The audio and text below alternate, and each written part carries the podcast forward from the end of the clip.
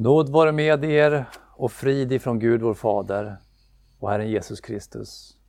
Amen. Hör så Herrens ord i episteltexten på fastlagssöndagen.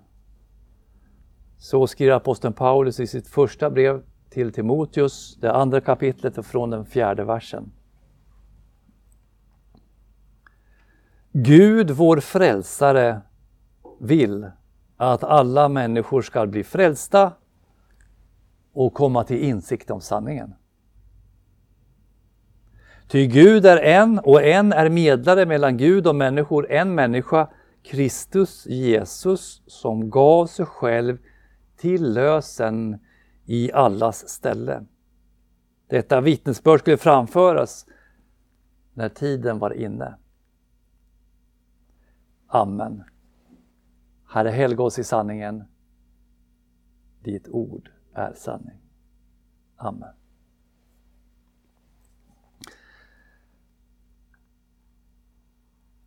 När aposteln Paulus skriver sitt första brev till den unga pastorn Timoteus så har han många viktiga saker att tala om. Aposteln befinner sig i Makedonien efter att ha blivit frigiven från fångenskapen i Rom. Timoteus har lämnats kvar i Efesus för att ta hand om församlingen där. Och Paulus räknar med att kunna besöka honom även om det kunde ta tid innan det blev av. Och nu var det viktigt att Timoteus fick redskap för att kunna ta hand om församlingen, sköta om den. Först och främst skulle han se till att hålla läran ren och att den falska läran inte skulle ges något inflytande. Det var viktigt att man höll ordning vid gudstjänsterna och att de olika delarna i församlingen fungerade tillsammans. Där i ett sådant sammanhang, egentligen i en förmaning till bön för myndighetspersoner, efterfullt av en uppmaning att män och kvinnor ska iaktta sin ställning gentemot varandra och i församlingen, som aposteln utbrister i en bisats som är dagens text, vad han nu säger. En bisats är dagens text. En bisats som om man granskar den här bisatsen så märker man att det är en ädelsten. Den är ett centrum. Den är en lovprisning av det allra heligaste i vår tro. Bisats, egentligen om vi läser sammanhanget, i sin uppmaning att be för kungar och alla i ledande ställning, så konstaterar han alltså i slutet av denna uppmaning att sådant är rätt och behagar Gud, vår frälsare. Och sen förklarar han hur denna Gud är och vad han har gjort för oss med orden i dagens text. Och därefter fortsätter han med att förklara till exempel om hur bönen ska gå till i Efesus. Låt oss nu se på dessa tre meningar, där särskilt de två första är så centrala för vår kristna tro att om man fäster dessa ord vid sina hjärtan så kan man gå till himlen med full visshet om sin frälsning och sitt barnaskap hos Gud. Därför ska vi idag stava på de orden, smaka på dem, idissla dem, för att våra hjärtan må fyllas av deras ljuvliga balsam, upptända av deras glada trosvisshet. Och kanske vi efter dagens predikan har memorerat till och med orden.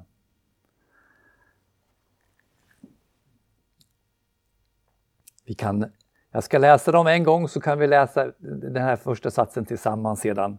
Gud, vår frälsare, vill att alla människor ska bli frälsta och komma till insikt om sanningen. Ska vi säga det tillsammans? Gud, vår frälsare, vill att alla människor ska bli frälsta och komma till insikt om sanningen. Låt oss nu smaka på orden. Gud, vår frälsare. Vem har skapat världen? Gud. Han är vår skapare och han uppehåller allt. Hela universum. Och Gud är också rättfärdighetens Gud. Han gav människan sin lag, sin vilja, definitionen av vad som är rätt och vad som är fel. Och det är därför vi har ett samvete.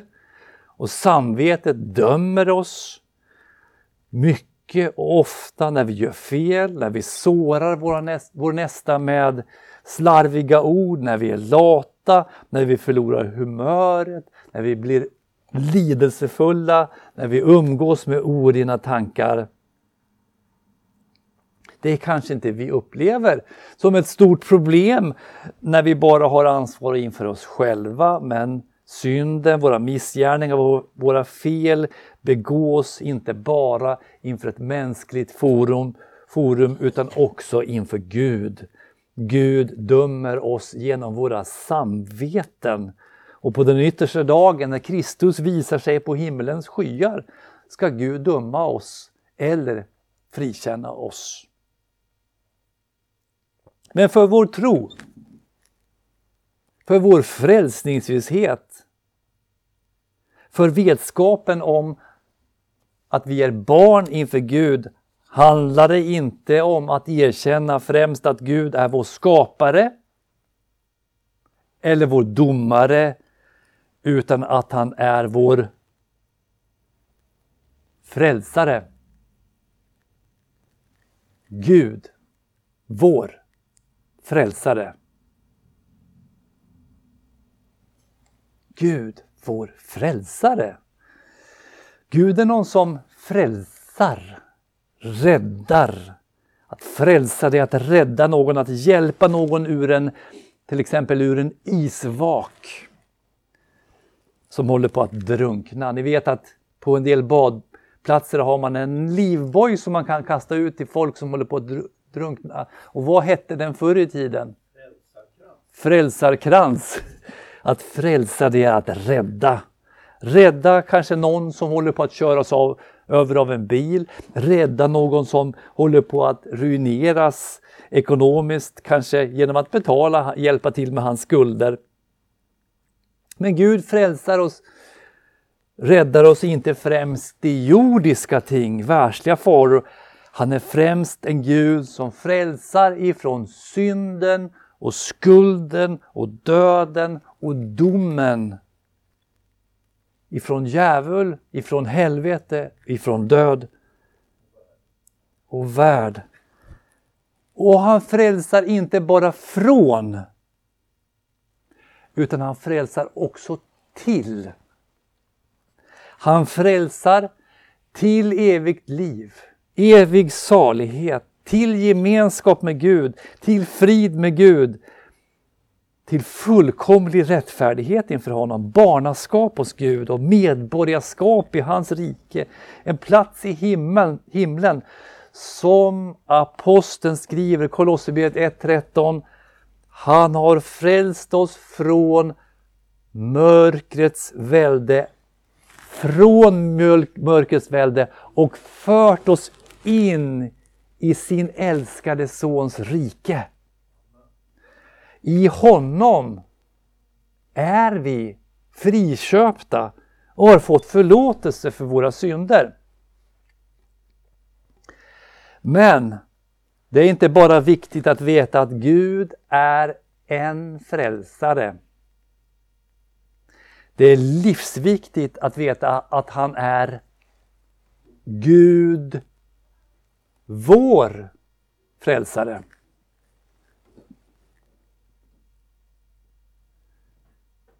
Ni minns att för er som har läst Stora Galaterbrevskommentarerna av Luther, så vet ni att Luther säger att Frälsningen vilar på ett pronomen. Vilket pronomen pratar Luther om? Jo, vår eller våra. Pronomenet våra. Att det inte är bara andra synder, det är just våra synder han bar på korset. Han är inte bara andras frälsare, han är vår frälsare. Han är din och min frälsare. Och det ska ju du och jag hålla upp som en inträdesbiljett till hans himmel, till det eviga livet, till den fulla gemenskapen med Gud. Hålla upp vad då? Gud, vår frälsare. Och vi vill ha honom som vår frälsare. Varför då? Därför att han vill ha oss. Och hur vet vi det? Guds ord säger, dagens text. Ska vi säga det tillsammans? Gud, vår frälsare, vill att alla människor ska bli frälsta och komma till insikt om sanningen. Gud, vår frälsare, vill att alla människor ska bli frälsta och komma till insikt om sanningen. Gud är vår frälsare så att han blir människa genom Jesus Kristus som dör i vårt ställe, offras på korset för alla våra synder och all vår skuld, som aposteln skriver på ett annat ställe. Andra Timoteus, det är ju nästa brev till Timoteus, Andra Timoteus 1, vers 9. Vad står det där? Det står det, han har frälst oss och kallat oss med en helig kallelse, inte på grund av det vi har uträttat, utan i kraft av sitt beslut och sin nåd som han har gett oss i Kristus Jesus från evighet och som nu har blivit uppenbarad när vår frälsare Kristus Jesus trädde fram. Han har gjort slut på döden och fört liv och odödlighet fram i ljuset genom evangelium. Han är vår frälsare. Och vad sa vi? Han vill att alla människor ska bli frälsta. Ja, alltså inte bara kristna. Alla människor vill han ska bli frälsta. Gud hade sagt genom profeten Hesekiel flera hundra år tidigare, Hesekiel 18 och vers 23. Skulle jag finna någon glädje i den ogudaktiges död, säger Herren. Nej! Jag vill att han vänder om från sin väg och får leva. Aposteln Paulus skriver på samma sätt. Aposteln Petrus skriver på samma sätt i sitt andra brev, det tredje kapitlet och den tredje versen. Vad står det där? Det står det, han har tålamod med er eftersom han inte vill att någon ska gå förlorad utan att alla ska få tid att omvända sig. Andra Petrus 3 och 9. Om du och jag tvivlar på att vi får komma till himlen, att Gud verkligen vill ha oss. Och vi kan ju tycka verkligen att det finns många skäl att tänka så. Eftersom vi dagligen misslyckas med att leva det liv som Gud vill att vi ska leva. Om du och jag är osäkra på att Gud är vår frälsare,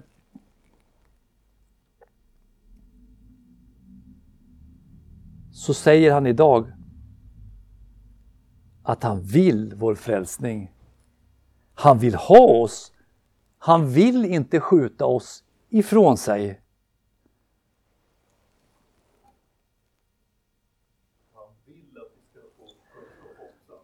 Gud älskar ju inte bara de som älskar honom.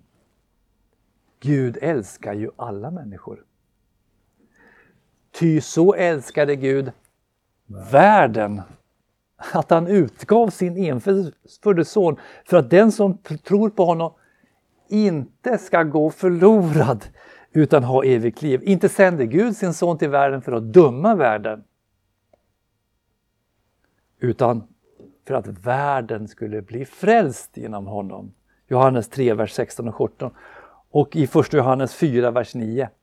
Så uppenbarades Guds kärlek till oss. Han sände sin enfödde son till världen för att vi skulle leva genom honom. Kärleken består inte i att vi har älskat Gud, utan i att han har älskat oss och sänt sin son till försoning för våra synder. Dagens text. Gud vill att alla människor ska bli frälsta och komma till insikt om sanningen. Ska vi säga det tillsammans? Gud, vår frälsare, vill att alla människor ska bli frälsta och komma till insikt om sanningen. Om alla är inslutna i Guds goda och nådiga vilja, så är också du och jag det. Låt oss hålla, som sagt, var dessa ord för våra ögon. Gud vill. För helt annorlunda är det med människans vilja. Vi människor vill en väldig massa saker. Innan vi fick del av nåden, innan vi blev omvända, så kunde man säga om vår så kallade fria vilja. Efesierbrevet kapitel 2, vers 1. Vad står det där? Om människan innan omvändelsen. Ni var döda genom era överträdelser och synder. Tidigare levde ni dem på den här världens vis och följde härskaren över luftens rike, över luftens välde. Den ande som nu är verksam i olydande söner. Bland dem var vi alla en gång när vi följde våra syndiga begär och gjorde vad köttet och sinnet ville. Av naturen var vi vredens barn. Vi, liksom de andra. Och när befolkningen i Jerusalem drar domen över sig, så var det på grund av deras ovilja, inte Guds ovilja. Kristus säger i samband med sin färd till den heliga staden, Matteus 23, vers 37. Jerusalem, Jerusalem, du som mördade profeterna och stenar dem som är sända till dig. Hur ofta har jag inte velat samla dina barn som hönan samlar sina kycklingar under vingarna. Men ni ville inte. Helt annorlunda är det alltså med Guds vilja. Hur ser Guds vilja ut? Gud, vår frälsare, vill att alla människor ska bli frälsta och komma till insikt om sanningen. Vad är det för sanning som Gud vill att alla människor ska ta del av? Och svaret ger aposteln i den efterföljande versen. Vad är det för sanning Gud vill att alla människor ska ta del av? Nästa vers, som vi också kan lära oss utan till. Ty Gud är en, och en är medlare mellan Gud och människor, en människa, Kristus Jesus, som gav sig själv till lösen i allas ställe. Sanningen är att Gud är en. Det finns bara en enda Gud. Och det finns bara en enda medlare mellan Gud och människor. Det behövs en medlare, säger aposteln. Vad är en medlare för någonting? En medlare är en person som man kallar in när det uppstår en tvist. Vi använder det. Det läser ni om i tidningar och hör på tv om medlare. Det uppstår en tvist mellan två parter, en konflikt, och då kallar man in en medlare. Två parter står oförsonade med varandra och en tredje part ska medla, förhandla så att motsättningen kan lösas. Människan har ett problem. Problemet skapade vi i Eden, när den första människan inte höll Guds bud, utan bröt mot det Gud hade befallt. Vad hände? Det blev en skilsmässa. Det blev en åtskillnad. Vad säger skriften? Jesaja 59, vers 2. Det är era missgärningar som skiljer er och er Gud från varandra. Era synder döljer hans ansikte för er, så att han inte hör er. Jesaja 59, vers 2. Synden innebär skuld. Skulden måste betalas. Gud är kärlek, men Gud är också helig och rättfärdig. Vad medlaren Jesus Kristus har gjort är att han med sig själv som offer, med sitt eget blod på korset, betalat den skuld som gjorde att vi hamnade på minuskonto inför Gud. Gud straffade våra synder i Kristus Jesus, Guds sons kropp, på korset. Hans liv, hans död är vad då? Det är den lösepenning som ger oss förlåtelse, som ger oss fullkomlig rättfärdighet inför Gud, som ger oss frid med Gud, som ger oss gemenskap med Gud. Den sanning som Gud vill att alla människor ska ha del av är alltså vad då? Att det finns en medlare som försonat människa och Gud med varandra genom att ge sig själv som lösepenning, Jesus Kristus, Guds son. Kan vi se det tillsammans? Ty Gud är en, och en är medlare mellan Gud och människor. En människa, Kristus Jesus, som gav sig själv till lösen i allas ställe. Han gav sig själv till lösen i alla ställen. Det är alltså inte bara så att Gud vill att alla människor ska bli frälsta, att Gud vill alla människors frälsning. Medlaren har också ordnat en lösepenning för alla människor, som också aposteln Johannes förklarar. Första Johannes brev, det andra kapitlet och den andra versen. Vad står det där? Det står det: han är försoningen för våra synder, och inte bara våra utan också för hela världens. Eller som aposteln Paulus uttrycker det i sitt andra brev till församlingen i Korint, det 5:e kapitlet från den 19:e versen och därefter den 21:a versen. Där står det: Gud var i Kristus och försonade världen med sig själv. Han tillräknade inte människorna deras överträdelser, och han har anförtrott åt oss försoningens ord.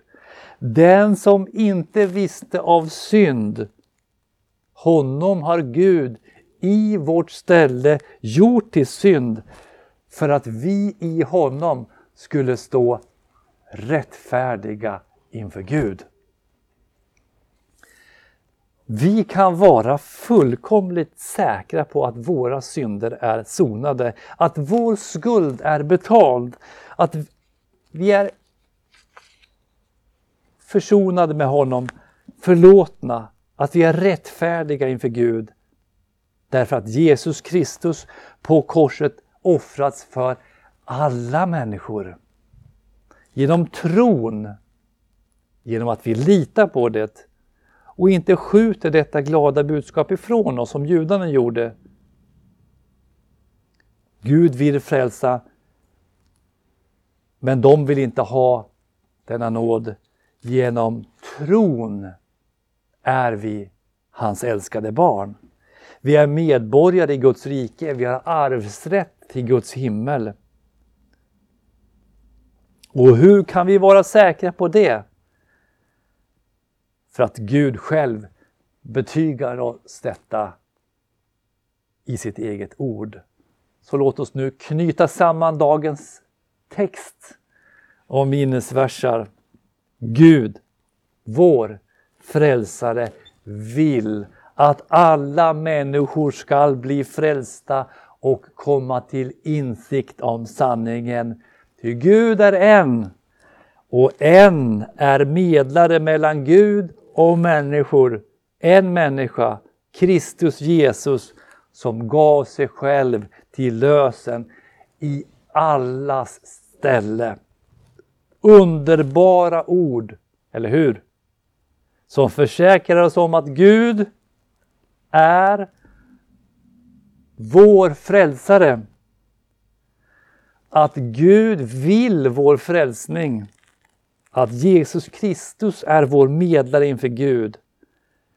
Och att Jesus Kristus gav sig själv till lösen för alla människor. Detta är det glada budskapet. Detta är evangelium. Amen. Låt oss bedja.